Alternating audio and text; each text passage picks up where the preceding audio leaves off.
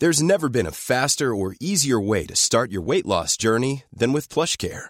PlushCare accepts most insurance plans and gives you online access to board-certified physicians who can prescribe FDA-approved weight loss medications like Wigovi and Zepbound for those who qualify. Take charge of your health and speak with a board-certified physician about a weight loss plan that's right for you. Get started today at plushcare.com slash weight loss. That's plushcare.com slash weight loss. plushcare.com slash weight loss.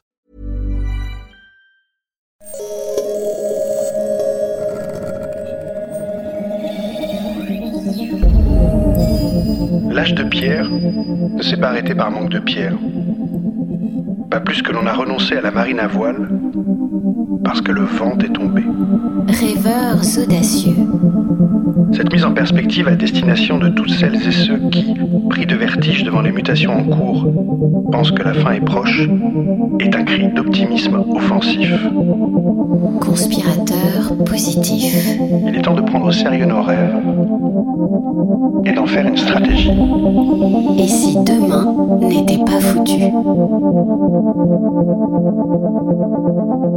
Bonjour, je suis Mathieu Baudin, directeur de l'Institut des Futurs Souhaitables. Vous écoutez Dites à l'avenir que nous arrivons, le podcast des éclaireurs de Canal+, consacré à l'ère du temps, et pas n'importe lequel, puisque c'est celui qui vient. J'ai le grand plaisir de recevoir Primavera de Philippi, juriste, artiste, directrice de recherche au CNRS et chercheuse associée au Berkman Klein Center à l'Université d'Harvard, fondatrice de la coalition dynamique sur les technologies blockchain au sein du Forum international sur la gouvernance d'Internet, sa recherche porte sur les implications juridiques et politiques de la blockchain et des crypto-monnaies, sujet sur lesquels elle a écrit un que sais-je en 2018. Bonjour Primavera. Bonjour Mathieu. Notre moment ensemble se divise en trois temps. Une conversation sur l'époque, une expérimentation que tu proposes pour hâter la métamorphose du monde, et enfin un voyage dans le temps, en 2040, une uchronie, mais dans le futur, histoire de voir la mise à l'échelle réussie de ton idée. La confiance est le cœur de cette émission. Confiance que je porte vis-à-vis de celles et ceux que je reçois, confiance dans l'avenir et dans notre capacité de le construire ensemble. La confiance est aussi au cœur d'un de tes sujets de prédilection, la blockchain, la désintermédiation des tiers de confiance par l'installation à leur place d'une longue chaîne de bonne volonté. Eh bien moi, Primavera, j'ai confiance en toi. J'ai confiance en toi pour être toujours là où l'on ne t'attend pas. J'ai confiance en toi pour inventer des mots, MOTS et des concepts, et à travers eux, d'ouvrir des mondes et des univers. J'ai confiance en toi parce que tu es la preuve vivifiante qu'en faisant des pactes avec soi-même, l'impossible n'est souvent que temporaire. Sujet dont nous allons parler aujourd'hui.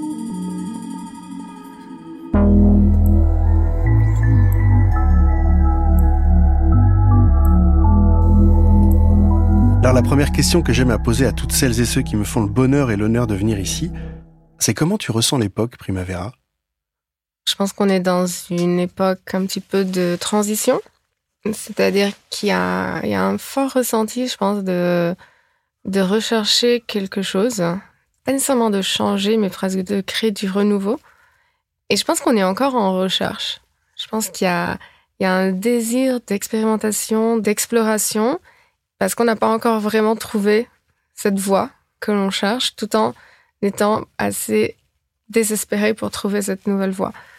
Donc, euh, je ressens une période vraiment de désir de tester des, des, nouvelles choses pour comprendre un petit peu vers quoi on veut se focaliser. Alors, tu penses qu'on recherche quelque chose de précis ou tu sens qu'on a juste envie de changer d'air? Je pense qu'on cherche quelque chose de précis. Parce qu'on cherche presque une vocation, une, direction. Non, je crois pas que c'est changer d'air, c'est un peu plutôt s'échapper de une situation qu'on n'aime pas trop. Je pense qu'il y a vraiment un désir de avoir besoin de voir, justement, avoir besoin de croire dans un dans un futur souhaitable, évidemment, pour pouvoir vraiment s'impliquer. Alors, depuis que je te connais, tu creuses plein de voies pour sentir les évolutions et les révolutions de notre société. Et il y en a une dans laquelle tu crois beaucoup, c'est la blockchain, la chaîne de blocs en français. Cette technologie informatique mondiale qui permet de stocker et de transmettre des informations de manière transparente, sécurisée et surtout décentralisée. un immense registre de comptes où chaque page est un bloc. Des individus tout autour du monde, appelés mineurs, se chargent de valider et de répertorier dans chaque bloc toutes les transactions ou les contrats passés. Une fois un bloc achevé, il ne peut subir aucune modification. Ainsi, la blockchain permet d'enfermer des données dans un réseau public tout en garantissant sa sécurité en se passant d'intermédiaires au quotidien. On peut ainsi échanger des crypto-monnaies comme le Bitcoin ou l'Ethereum sans avoir besoin de banque, transférer des titres sans avoir besoin de notaire, signer des smart contracts sans avoir besoin d'assurance, dater et sécuriser des œuvres si l'on est créatif et inventeur ou encore améliorer la traçabilité des denrées ou des médicaments. Et toi, cette nouvelle potentialité décentralisée, ça t'a donné l'envie d'en faire une expérience, une expérience artistique, de recherche, histoire de voir comment demain pourrait s'esquisser à travers tes plantoïdes. Les plantoïdes, c'était une tentative, hein, ça l'est toujours, c'est une tentative hum, d'illustrer et d'expliquer de façon peut-être un petit peu plus ludique et, artistique quels sont les défis ou les, problématiques juridiques qui sont soulevées par la blockchain, qui est donc un peu le, cœur de ma recherche. Et donc j'ai essayé de représenter cette euh, notion donc de autonome décentralisée ou d'entité donc algorithmique sur la blockchain de façon artistique et de façon interactive. Et donc l'idée avec la plantoïde, c'est c'est la version végétale d'un Android. Donc c'est quelque chose qui est relativement simple, mais ça reste une forme de vie. Donc c'est ce que j'appelle une forme de vie fondée sur la blockchain et au lieu du carbone.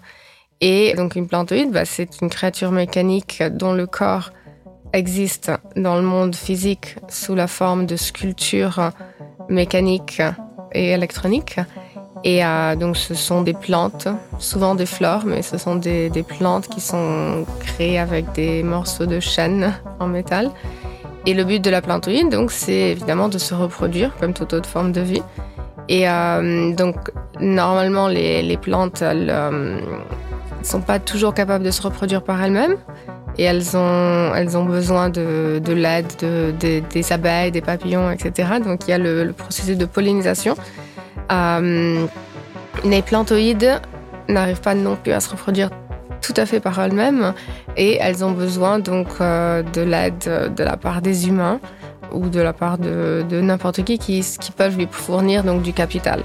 Donc elles se reproduisent grâce au processus de capitalisation.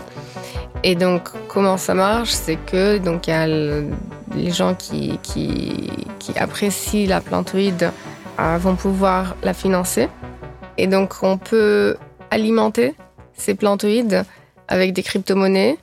Et donc, la plantoïde va accumuler des ressources pour assurer donc sa propre survie. Et à un certain moment, donc, la plantoïde va se rendre compte qu'elle a collecté suffisamment de, fonds pour, euh, pour pouvoir se reproduire. Et donc, ça va activer le smart contract, donc le logiciel sur la blockchain qui représente un peu l'esprit ou l'âme de la plantoïde. Et donc, la plantoïde va lancer un appel d'offres pour euh, permettre donc à n'importe qui, des artistes, des designers, de, de soumettre des propositions sur comment est-ce qu'ils envisagent de produire ou de créer la prochaine version de cette plantoïde. Et donc, les personnes qui ont financé la plantoïde vont pouvoir ensuite s'exprimer, vont pouvoir voter sur les propositions qui leur plaisent le plus. Et euh, leur vote est pondéré par la quantité d'argent qu'ils ont fourni à la plantoïde. Et donc, éventuellement, la plantoïde va identifier une proposition gagnante et automatiquement, elle va transférer cet argent à l'auteur de cette proposition qui va donc être euh, embauché par la plantoïde euh, pour créer une nouvelle version d'elle-même. Et donc, d'un point de vue juridique, ça pose des questions très intéressantes. Premièrement, dans la mesure où, bah déjà, qu'est-ce que ça veut dire lorsqu'on envoie des crypto-monnaies à la plantoïde? À qui est-ce qu'on envoie vraiment cet argent Puisque la plantoïde n'a pas de personnalité juridique? Ensuite, qu'est-ce que ça veut dire quand qu'on est embauché par une plantoïde euh, Est-ce qu'il y a vraiment un contrat qui existent alors que la plantoïde n'a pas de capacité juridique? Euh, qu'est-ce qui se passe si un des artistes qui a été embauché ne remplirait pas les conditions du contrat? Qui a le droit de recours? Qui peut porter en cause cet artiste? Et puis après, il y a toute la question autour donc de la question du droit d'auteur ou la, question de l'artiste, c'est-à-dire que ça, ça modifie un petit peu la donne où habituellement on va financer des artistes et on espère que ces artistes vont continuer à créer des œuvres qui nous plaisent. Alors que là, grâce donc à la blockchain, on a la possibilité de financer l'œuvre d'art directement. Et c'est l'œuvre d'art avec son système de gouvernance qui va accumuler l'argent et qui va utiliser cet argent pour aller embaucher d'autres artistes, pas toujours les mêmes, qui vont donc s'assurer de la, longévité et de la reproductabilité de ces œuvres. Alors en plus que de voir apparaître et disparaître des lignées esthétiques, moi ce qui me bouleverse dans cette expérience, c'est que c'est de la prospective opérative, c'est du design fiction, mais pour de vrai, qui existe déjà et qui augure de peut-être ce que sera l'avenir. Imaginez, pour l'instant, on prend euh, des véhicules, des taxis conduits par des, par des humains. Bien, bientôt, on pourra peut-être prendre des taxis autonomes qui n'auront plus d'humains pour les conduire. Et peut-être que ces taxis autonomes, à la manière d'une plantoïde, pourraient justement récupérer l'argent de la course qu'on lui donnera de toute façon pour demander au garagiste de changer euh, qui d'une roue, qui d'un pare-choc, peut-être même pour assurer lui-même sa propre descendance. Et puis euh, peut-être on pourrait imaginer que des forêts entières pourraient être elles-mêmes dotées de cette euh, nouvelle entité, de cette nouvelle âme numérique. On pourrait peut-être financer des forêts qu'on veut préserver et les forêts, euh, se sentant peut-être menacées, de demander à des bûcherons d'anticiper d'une partie justement de la de la génération d'après. C'est à la fois vertigineux et à la fois tellement là grâce aux plantoïdes Merci beaucoup d'expérimenter pour nous une partie de ce que peut-être demain sera. Alors je sais que tu expérimentes autre chose et en ce moment c'est le métavers qui fait tant parler. Euh, tu nous en parles depuis un certain temps. Le 28 octobre 2021, Mark Zuckerberg, le PDG de Facebook, a annoncé le changement de nom de Facebook, désormais baptisé Meta, et expliqué le pourquoi de l'ambition. Nous avons choisi, dit-il, le nom de Meta qui peut aussi signifier au-delà, le prochain chapitre qui s'écrit est un futur construit par chacun d'entre nous qui nous amènera encore plus loin dans les connexions digitales qui sont possibles aujourd'hui, au-delà des contraintes des écrans, de la limite géographique et même de la présence physique. Se sentir réellement présent aux côtés d'une autre personne est le rêve ultime de la technologie des réseaux sociaux. Dans le métaverse, vous serez capable de faire presque tout ce que vous imaginez, être entouré des amis et de la famille, travailler, apprendre, jouer, acheter et créer, écrit-il encore sur Facebook, avant d'ajouter, dans le futur, vous serez capable de vous téléporter instantanément sous forme d'hologramme à votre bureau sans vous déplacer. Vous pourrez assister à un concert avec des amis ou faire irruption dans le salon de vos parents pour prendre de leurs nouvelles. En quoi ça te paraît une bonne nouvelle, Primavera? Bah, Je pense qu'il y a une... Euh, tout ce qui est dit, euh, c'est pas tout à fait révolutionnaire dans la mesure où on fait déjà ça de façon un petit peu moins immersive avec l'Internet. Mais il y a vraiment une qualité différente lorsqu'on parle du métavers.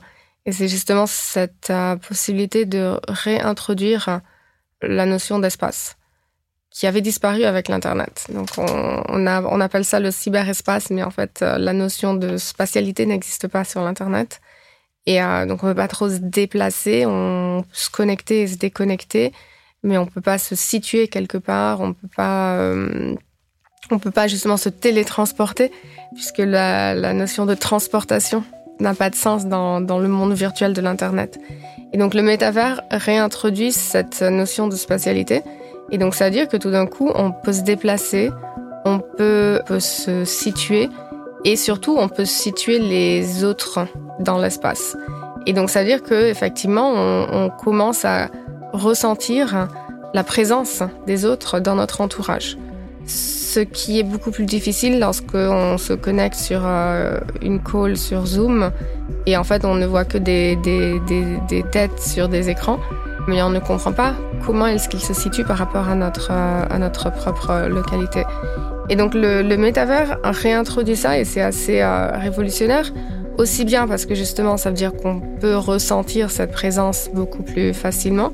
On peut situer les avatars les uns avec les autres, mais aussi parce que justement ça, ça recrée des éléments de, de spatialité aussi par rapport au, terrain, par rapport aux, objets, etc. Et donc en fait on peut recréer une, euh, une, une, forme de, de, société et de, de vie économique aussi au sein de ce métavers qui va comprendre ces notions de spatialité. Donc, on, remarque déjà notamment l'existence de, ces terrains virtuels qui commencent à coûter plusieurs millions de dollars et que justement différents terrains vont avoir différentes valeurs à selon de leur centralité. Dans, une ville virtuelle, les terrains qui sont proches d'une route vont avoir plus de valeur que ceux qui sont éloignés. Et donc tout d'un coup, on remarque que effectivement l'introduction de, de cette notion d'espace dans le numérique permet des nouvelles formes d'interaction et des nouvelles formes d'interaction aussi bien sociales que économiques qui n'étaient pas possibles avec l'Internet auparavant. Alors, on s'y est déjà essayé à imaginer des mondes, déjà dans, nos têtes, dans les romans.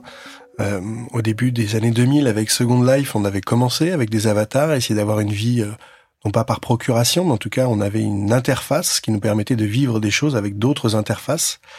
Euh, il y a quelque chose qui avait été coupé dans l'œuf avec l'arrivée de Facebook au même moment, qui avait un peu tué Second Life, puisque l'interactivité avec l'autre, d'où qu'il soit, était possible via Facebook.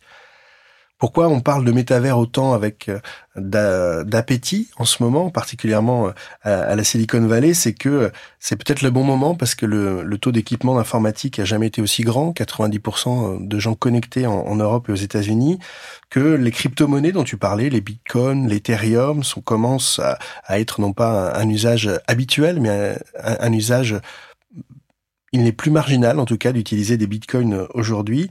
Euh, construire un métavers, c'est peut-être plus facile aussi grâce aux infrastructures, puisque des milliards sont injectés dans, dans, dans, ce nuage, le cloud, et puis la 5G arrivant, la rapidité va compléter tout ça.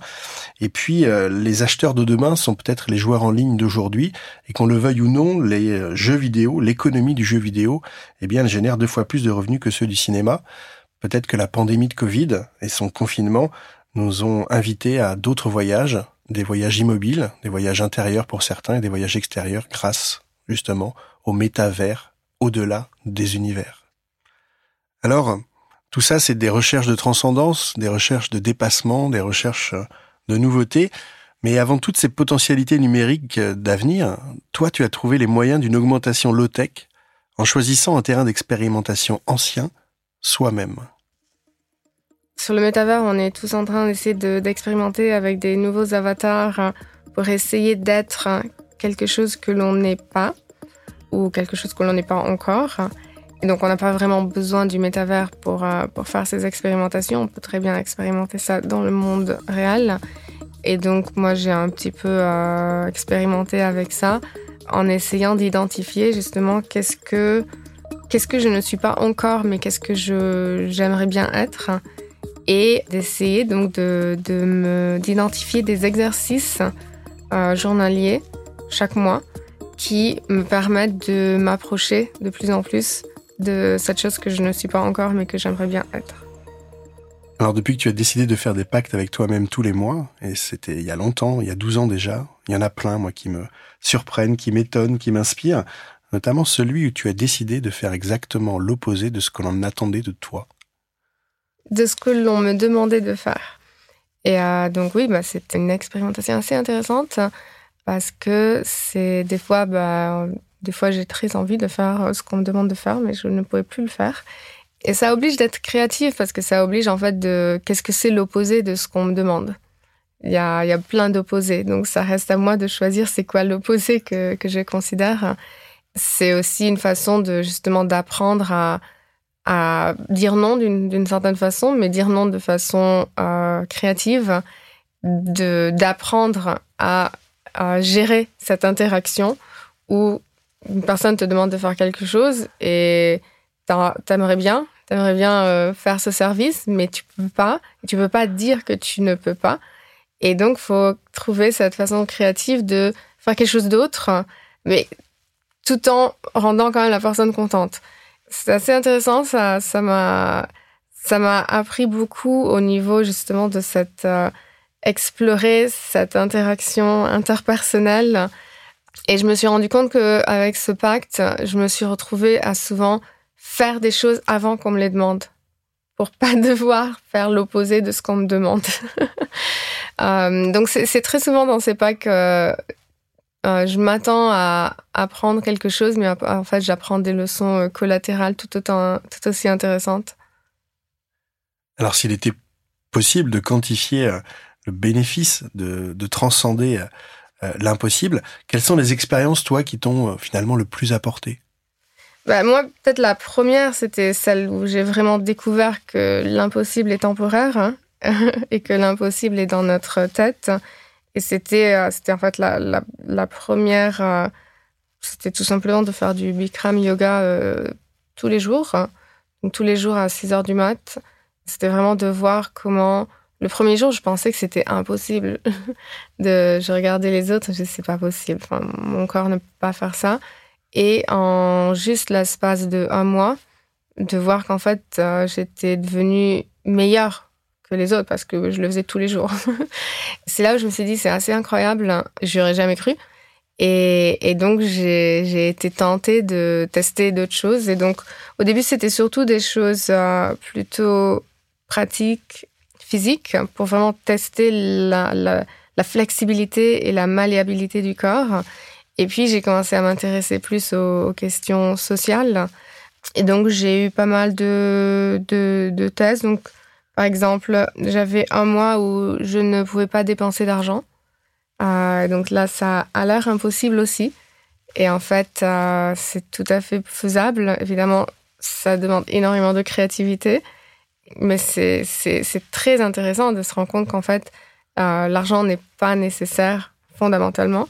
Bon, évidemment, j'avais quand même mon appart et tout ça, donc c'était plus ne pas dépenser d'un point de vue journalier.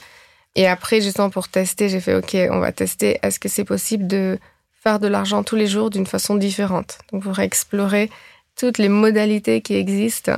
Des autres qui étaient assez intéressants, qui m'ont qui m'ont quand même beaucoup aidé à évoluer, euh, c'était notamment donc le... Euh, j'ai beaucoup aimé le, pacte du rejet. C'est-à-dire de désespérément trouver quelque chose tous les jours que je, que je veux, je voudrais obtenir, et m'assurer que je, je ne l'obtiens pas et qu'on qu'on rejette ma demande. C'était assez intéressant parce que au début, c'est pas très confortable. Et euh, donc, je sentais que j'étais un petit peu mal à l'aise à chaque fois que j'allais demander quelque chose en sachant ou en espérant d'être rejetée par rapport à ça. Et après euh, 30 jours de, d'avoir fait ces expérimentations, je suis devenue relativement tellement confiante euh, à l'idée d'avoir ce rejet que je suis devenue aussi extrêmement bonne à poser mes demandes. Euh, et je me suis rendu compte que plus le temps passe, plus j'avais du mal à me faire rejeter. Tout simplement parce que j'étais tellement confiante dans, dans la façon dont je demandais. Ça m'a vraiment fait découvrir que c'est juste une façon de quelle est l'image que l'on envoie lorsqu'on fait une demande et euh, les gens lorsque tu leur demandes quelque chose de façon tellement euh, confiante comme si c'est évident qu'ils devraient te dire oui, en fait, ils te disent oui. Et donc, à la fin du mois, j'avais du mal à me faire rejeter. Je devais vraiment aller chercher des choses très, très, très absurdes. Euh, et même, même quand plus c'est absurde, plus les gens ne comprennent pas pourquoi tu demandes et donc ils te le donnent quand même. Donc c'était assez intéressant. Euh, et, depuis, je pense que maintenant j'ai une, une forme de familiarité et de, bien-être avec le rejet. Et ça, c'était complètement grâce à ce pacte. Ensuite, j'ai euh, d'autres pactes qui m'ont beaucoup plu. C'était, euh, j'avais fait un pacte où donc tous les jours je devais aider quelqu'un. Euh, c'était assez intéressant parce que au début, c'est difficile de, c'est pas difficile d'aider, c'est difficile de savoir qu'est-ce qu'une personne veut qu'on l'aide avec. Euh, donc, ça demande beaucoup de, de, réflexion et d'analyse et de et d'empathie vers vers les gens. Et donc, évidemment, ça ça ça m'a rapproché de beaucoup de personnes. Mais le, le truc le plus intéressant, c'est le pack que j'ai fait tout de suite après, qui était en fait de demander de l'aide. Donc déjà, c'est pas facile parce que faut savoir de quoi on a besoin, de, de quoi j'ai besoin d'aide. Donc ça demande un petit travail introspectif que souvent on, ne fait pas parce que on, on ne pense qu'on n'a pas, on pense qu'on n'a pas besoin d'aide. Et surtout le la découverte qu'en fait les gens préfèrent mille fois qu'on leur demande de l'aide plutôt qu'on leur en offre. ça les fait plaisir qu'on leur offre de l'aide, mais quand tu demandes de l'aide à quelqu'un, c'est vraiment une preuve de, confiance. Et donc là, je me suis vraiment extrêmement rapprochée des gens parce que je leur demandais de l'aide. C'est des pactes, mais c'est jamais des mensonges. C'est toujours, euh, il y a toujours un, élément de vérité dans, ces pactes. Sinon, ça, sinon ça marche pas aussi bien. Donc c'était assez intéressant de, de voir et de découvrir, alors que je m'y attendais pas du tout, que les gens ont une envie folle d'aider et que ça les, ça les fait sentir tellement bien lorsqu'on leur donne cette possibilité. Euh, donc ça, ça m'a fait pas mal euh, grandir. Après, ouais, après j'en ai eu des, des plus, oui, des, trucs assez sociaux d'interaction, donc d'essayer de, euh, de, de demander à des gens, aussi bien des gens que je connais ou pas, de me dire un secret. Et donc, ça, ça, m'a, ça m'a demandé beaucoup de travail parce qu'au début, c'était tellement bizarre. Et euh, les gens, ils étaient un peu, euh, qu'est-ce qu'elle veut? Et à la fin, j'étais devenue tellement bonne. Euh, je savais exactement comment j'ai trouvé les différentes techniques en me trompant plein de fois. Mais à la fin du mois, j'étais extrêmement capable de n'importe qui, je peux, je peux, ils vont me donner un secret. Alors à chaque fois qu'on se croise, maintenant que moi je te connais, j'essaie de trouver quel est le quel est le pacte du moment. C'est vrai que la dernière fois, quand je t'ai vu arriver en perfecto rose, je me suis dit qu'il y avait quelque chose de l'ordre de l'esthétique extérieure. Ouais, donc euh, j'ai fait ce pacte qui était assez intéressant. Donc c'était le, pacte qui s'appelle la, la, générosité esthétique. Et c'est l'idée donc euh, de chaque jour euh, réfléchir à quel est le message que je veux communiquer et essayer de communiquer ce message avec la façon dont, je m'habille. Et donc, évidemment, il y a toujours un peu quelque chose de, qui flash un petit peu, puisqu'il y, y a un message qui, qui doit passer. C'était très intéressant parce que c'était un peu aussi la première fois où vraiment j'ai expérimenté avec le style. Et c'est intéressant de se rendre compte, puisque effectivement, le, la plupart des communications que l'on fait avec les, les personnes que l'on connaît pas, c'est grâce à notre look. Et donc, de vraiment de pouvoir explorer les différentes interactions qui, qui, sont, qui sont rendues possibles grâce, ou impossibles, hein, grâce à un look particulier. Et donc, euh, bah, tous les jours, je, je, réfléchissais, qu'est-ce que c'est que je veux incarner? Donc, ça, ça revient un petit peu à l'idée du métavers, c'est-à-dire que en fait, on n'a on, n'a pas des avatars qui peuvent tout nous changer, mais en fin de compte, si, on peut, on peut complètement modifier la, la personnalité que l'on va communiquer avec nos, nos habits. Et donc, vraiment, l'idée de, de générosité esthétique, c'est de ne pas euh, réfléchir à pourquoi est-ce que je m'habille d'une certaine façon parce que j'ai envie d'être euh, cool, mais c'est vraiment c'est un cadeau, c'est qu'est-ce que je veux offrir aux personnes qui vont me croiser comment est-ce que je peux les faire sourire ou comment est-ce que je peux leur faire remarquer des choses que peut-être ils n'auraient pas remarqué autrement. Et c'était assez fascinant de voir comment justement, d'un jour à l'autre, en tout simplement changeant d'habit, les interactions qui sont générées sont complètement différentes. Et donc ça, ça crée vraiment une base sur laquelle ensuite il va falloir construire. Donc si je m'habille d'une certaine façon, il y aura des préjugés, des, des préconstructions, et donc je vais devoir me battre contre ces préconstructions ou au contraire les accompagner. Et donc c'est intéressant d'aller justement vers ces, vers ces extrêmes vestimentaires, aussi bien parce que c'est un cadeau de, de ça reste un, cadeau, c'est une surprise pour, pour les gens, mais aussi parce que ça, ça va m'obliger à moduler euh, en conséquent. J'ai découvert pas mal de choses et il y a plusieurs éléments que j'ai décidé de garder euh, parce que effectivement, je trouve que c'est c'est très intéressant de réfléchir par le look à quels sont les messages sous-jacents que l'on communique constamment. Alors parmi les pactes qui m'ont intrigué, ceux de 2015, de qu'est-ce que ça fait d'avoir un plaisir coupable tous les jours, de décider d'avoir un plaisir coupable tous les jours? Et qu'est-ce que ça fait d'être à 200%, moi qui croyais que tu étais déjà à ce régime-là? Mhm. Alors, 200%, euh, c'est très intéressant puisque non, je ne suis pas tout le temps. Alors que là, je l'étais tout le temps. Et 200%, ça ne veut pas nécessairement dire d'être euh, plus rapide ou plus productif. Ça veut dire vraiment d'être à fond. Dans tout ce que tu fais, tu es à fond dedans. Et notamment, bah, tu, dois, tu dois faire quelque chose que tu n'aimes pas trop faire. Tu le fais à fond. Et c'est ça, c'était un pacte très intéressant parce que j'ai découvert qu'en fait, tout ce que tu, tu, veux ou tu ne veux pas le faire, si tu décides de le faire à fond, en fait, tu as, ce niveau méta où en fait, ça devient fun de le faire parce que tu es en train de le faire à fond. Et, euh, et, donc, tu peux transformer toute activité un petit peu routine, mondaine, pas très amusante, ça devient passionnant parce que tu le fais à 200%. Et donc, euh, bah, tu, peux, tu peux vraiment te mettre à, à nettoyer et tu le fais à 200% et, et ça devient enthousiasmant.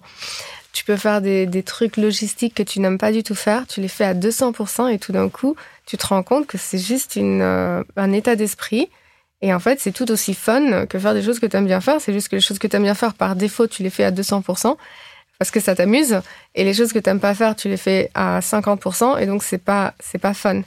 Et donc 200%, ça veut dire que pour n'importe quoi que tu fais, tu te mets à 100% dans 100% d'enthousiasme et 200% d'effort. c'est assez intense, j'avoue, c'était un mois assez intense. Mais et surtout, tu vois, donc je, je, ne dis pas aux autres que je suis à 200%, mais les gens remarquaient. Les gens, ils, me demandaient, mais d'où tu as toute cette énergie? Bah, c'est les pactes, quoi. Alors, il est peu dire que tu questionnes les cadres et les conventions. Et puis, à un moment donné, tu as eu envie de questionner euh, une forme d'évidence. Pourquoi une semaine, ça a 7 jours? Pourquoi une journée, ça a 24 heures? Et toi, tu as décidé d'avoir des journées de 28 heures, ce qui a réduit ta semaine de 7 à 6 jours. Oui, donc ça, c'était une expérimentation aussi euh, pour essayer de, mettre en lumière l'arbitraire du temps tel qu'on l'a... Bah, tous les jours, en fait, euh, tu dors le même nombre d'heures Sauf que tu as, seulement six jours, donc tu as plus d'heures dans, dans la journée d'éveil. Et euh, évidemment, donc euh, ça, ça bascule un peu tout parce qu'au début, tu vas te réveiller à 9 h du mat, mais euh, le jour d'après, tu te réveilles un petit peu plus tard, un peu plus tard. Il y a des jours où tu te réveilles à 4 heures de l'après-midi et tu vas te coucher à 9 h du mat. Et, et en fait, ça, ça, ça oblige encore une fois à moduler ta vie autour de ce nouveau fuseau horaire, si on veut. Et, euh, et en fait, c'est tout à fait gérable. Et, c'est presque, c'est presque très productif d'une certaine façon, puisqu'en fait, tu gagnes quand même euh, une journée. et, euh, et bien sûr, il faut, il, faut se, il faut prévoir un petit peu les choses à l'avance parce qu'il ne faut pas que tu aies des meetings en plein milieu de ta nuit. quand les autres sont, au travail. Euh, mais ça donne aussi beaucoup de, liberté. Et ça, ça, ça, ça t'apprend que bah, d'une certaine façon, euh, tu peux vraiment choisir quand est-ce que tu, comment est-ce que tu veux vivre ta vie et quand est-ce que tu décides de dormir et quand est-ce que tu veux être réveillé. Et d'une certaine façon, tu vas, tu vas moduler tes rendez-vous selon de ton propre euh, planning et non pas selon du planning que les autres ou que la société a décidé que c'est le, bon horaire pour se lever, pour manger et pour aller se coucher. Alors j'ai vu qu'à mon invitation, tu avais euh, fait un pacte. Euh, pendant un mois, plutôt que de t'offrir des biens, tu t'es offert des moments. Oui, donc ça c'était... Bah, merci pour cette euh, suggestion, c'était très intéressant. Et ça, c'est vraiment quelque chose que je pense que j'ai appris pas mal de ça parce que c'est quelque chose que j'oublie souvent de faire c'est vraiment de chaque jour de réfléchir, mais qu'est-ce, quel est un, un, moment que je veux vraiment prendre à cœur et que je veux me souvenir et que je, que je veux vraiment ressentir aujourd'hui. Et, euh, et en fait, ça, ça rend la journée beaucoup plus belle. Et à un moment, j'ai commencé à m'offrir plein de moments par jour. et, j'ai toujours utilisé ce, j'ai utilisé le langage. Euh, donc, souvent, je, je proposais à des amis ou à des collègues, est-ce que tu veux pas prendre ce moment ensemble.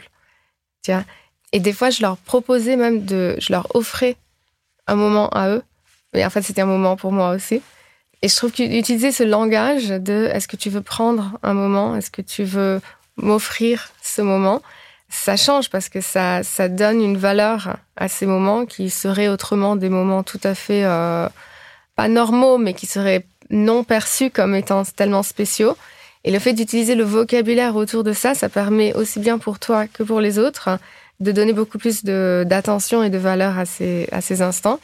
Et euh, ouais, donc ça, c'est quelque chose qui, je pense, m'est resté. Donc, euh, beaucoup de ces pactes, c'est des tests, c'est des expérimentations, mais qui souvent, petit à petit, elles s'incarnent. Et après, tu n'as plus besoin que ce soit un pacte parce qu'en fait, tu as appris, tu as acquéri cette euh, nouvelle capacité que tu n'avais pas lorsque tu as commencé le pacte. Donc ça, c'est clairement quelque chose qui m'est resté. Donc, euh, merci beaucoup parce que c'est une très bonne euh, capacité que j'ai que j'ai acquérie et que j'essaye aussi d'offrir encore aux autres. Un cadeau de temps. Ça tombe bien parce qu'un cadeau en français, ça s'appelle un présent. Merci Primavera. Merci à toi Mathieu.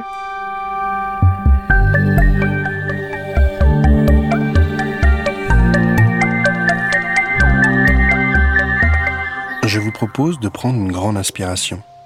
Je vous propose un voyage dans le temps et de dépasser le temps d'une expérience de pensée, le c'est impossible, par c'est fait, et voilà ce que ça a changé. Quand un papillon rencontre un panda roux, génial de te retrouver Primavera dans ce monde de 2040 où le métavers rend possible tant de choses. Rester sur Terre mais toujours poussé par ce besoin d'explorer, l'humanité vit désormais dans un monde augmenté, embarqué dans ce métavers, univers totalement immersif où l'on choisit son identité comme on sélectionnait autrefois ses vêtements.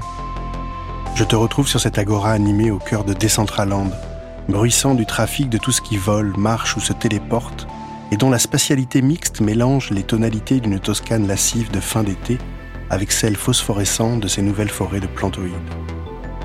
L'extitude des futurs souhaitables y est présente, avec son agora delphique et gratuite, qui accueille tous les soirs des conversations étonnantes, de celles que l'on rêvait autrefois d'écouter. Rien que pour cette fin de semaine, Pierre Desproges, Hildegard de Bingen et Beaumarchais sur Peut-on rire de tout aujourd'hui? Ou encore Louise Michel et Jules Vallès sur ce que la Commune de Paris peut apporter au métavers. Comme à chacune de nos retrouvailles, je me suis posé la question de ce que serait ton avatar. Voilà donc papillon aujourd'hui, avec un perfecto rose de surcroît. De mon côté, j'ai opté pour être un pandarou au chapeau d'Indiana Jones, soyeux et doux. Qui aurait dit que nous puissions ainsi vivre quotidiennement, mixant nos réalités, dans un monde où les concepts de genre, d'identité comme d'image ont profondément muté? Je me souviens de nos discussions. C'était au début des années 20, je crois. Tu expérimentais déjà depuis plus de 12 ans une augmentation low-tech qui consistait à faire des pactes avec toi-même. Le temps d'un mois, de ces fameux 21 jours et un peu plus pour changer, tu décidais de faire exactement le contraire de ce qui t'était demandé, de dire toujours la vérité ou un autre mois de mentir une fois par jour, de prendre des douches systématiquement froides ou encore de transformer une journée de 24 heures en une journée de 28 heures, réduisant par là même la semaine de 7 à 6 jours. D'apprendre chaque jour quelque chose de nouveau ou encore de dire chaque jour à quelqu'un que tu aimes que tu l'aimes.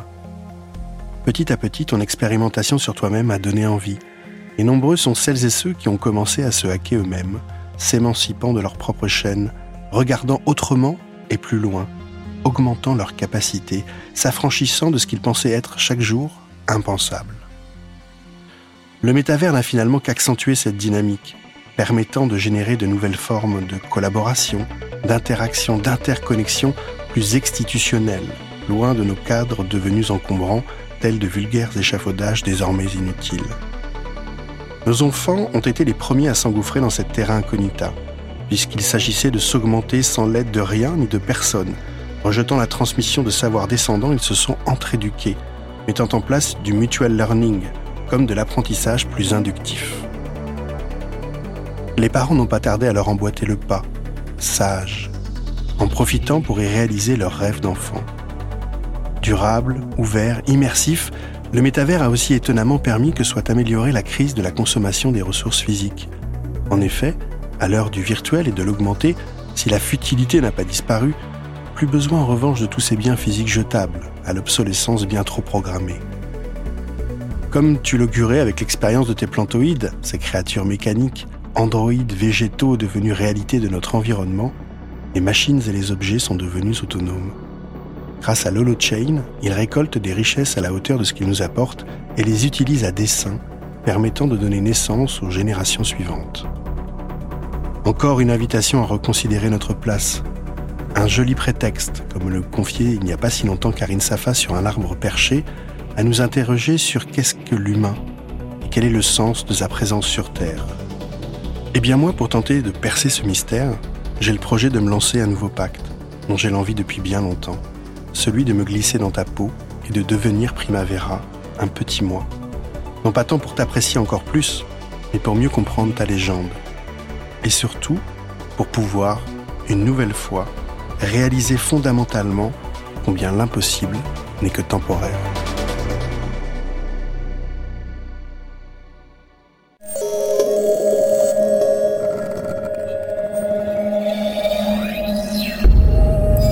Merci beaucoup d'avoir écouté ce podcast. Merci à l'équipe technique, à Carole Babin-Chevet, ma co-autrice des Uchronies, et à l'équipe de CQFD.io. Si vous voulez en savoir plus sur le monde de demain et les initiatives à l'œuvre ici et maintenant, rendez-vous sur le site des éclaireurs de Canal+. On se retrouve très vite pour un nouvel épisode, et si vous voulez partager ce moment avec nous, n'hésitez pas à vous abonner. À très bientôt!